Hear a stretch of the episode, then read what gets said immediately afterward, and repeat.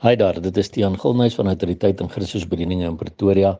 Dit is Sondag 12 Maart 2023 en die teksvers wat die Here op my hart geplaas het om jou te deel vandag kom uit 1 Johannes 5 vers 9 tot 14 wat lees: As ons die getuienis van die mense aanneem, die getuienis van God is groter, omdat dit die getuienis is van God wat hy aangaande sy seun getuig het.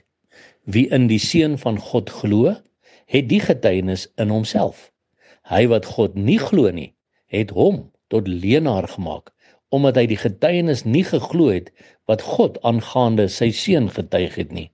En dit is die getuienis dat God ons die ewige lewe gegee het en die lewe is in sy seun.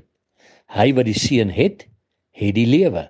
Wie die seun van God nie het nie, het nie die lewe nie.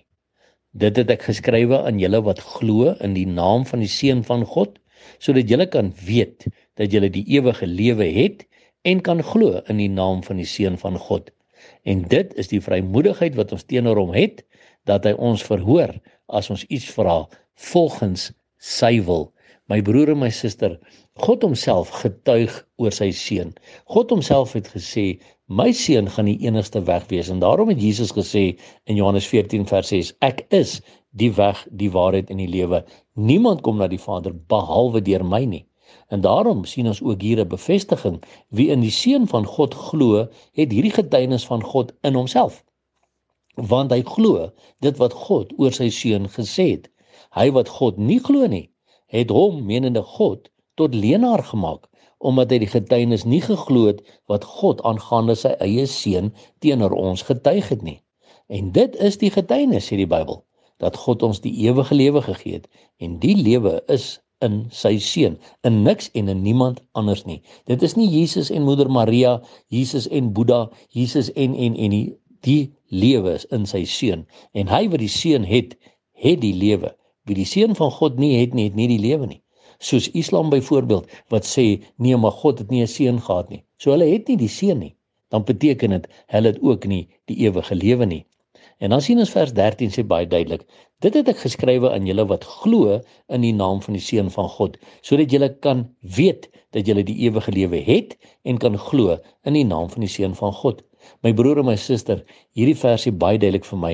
Ek en jy kan weet dat ons ewige lewe het, maar dan moet ons glo in hom wat God gestuur het in Jesus Christus en die feit dat hy die enigste redder is en dit is so belangrik om seker te maak dat ons in 'n intieme verhouding met hom is en in hom alleen en nie Jesus wil dien met allerlei ander goeters rondom dit nie. Ons moet weet hy's die enigste redder. Hy is die weg, die waarheid en die lewe. En slegs deur hom kan ons na die Vader toe gaan. So wie die Seun nie het nie, het nie die lewe nie. Wie die Seun nie het nie, het nie die Vader nie.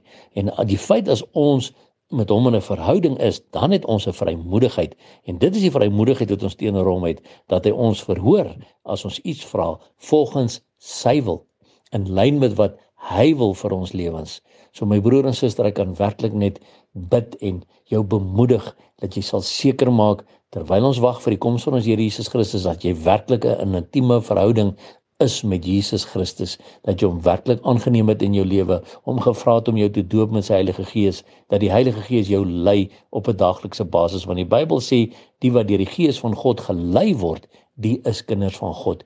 En dan kan ons met 'n opregte hart en 'n werklike opgewondenheid in ons kan ons wag en lewe terwyl ons wag vir ons koning wat op pad is om ons te kom haal. En daarom my broer en my suster sal ons aanhou uitroep, Maranatha, kom Here Jesus.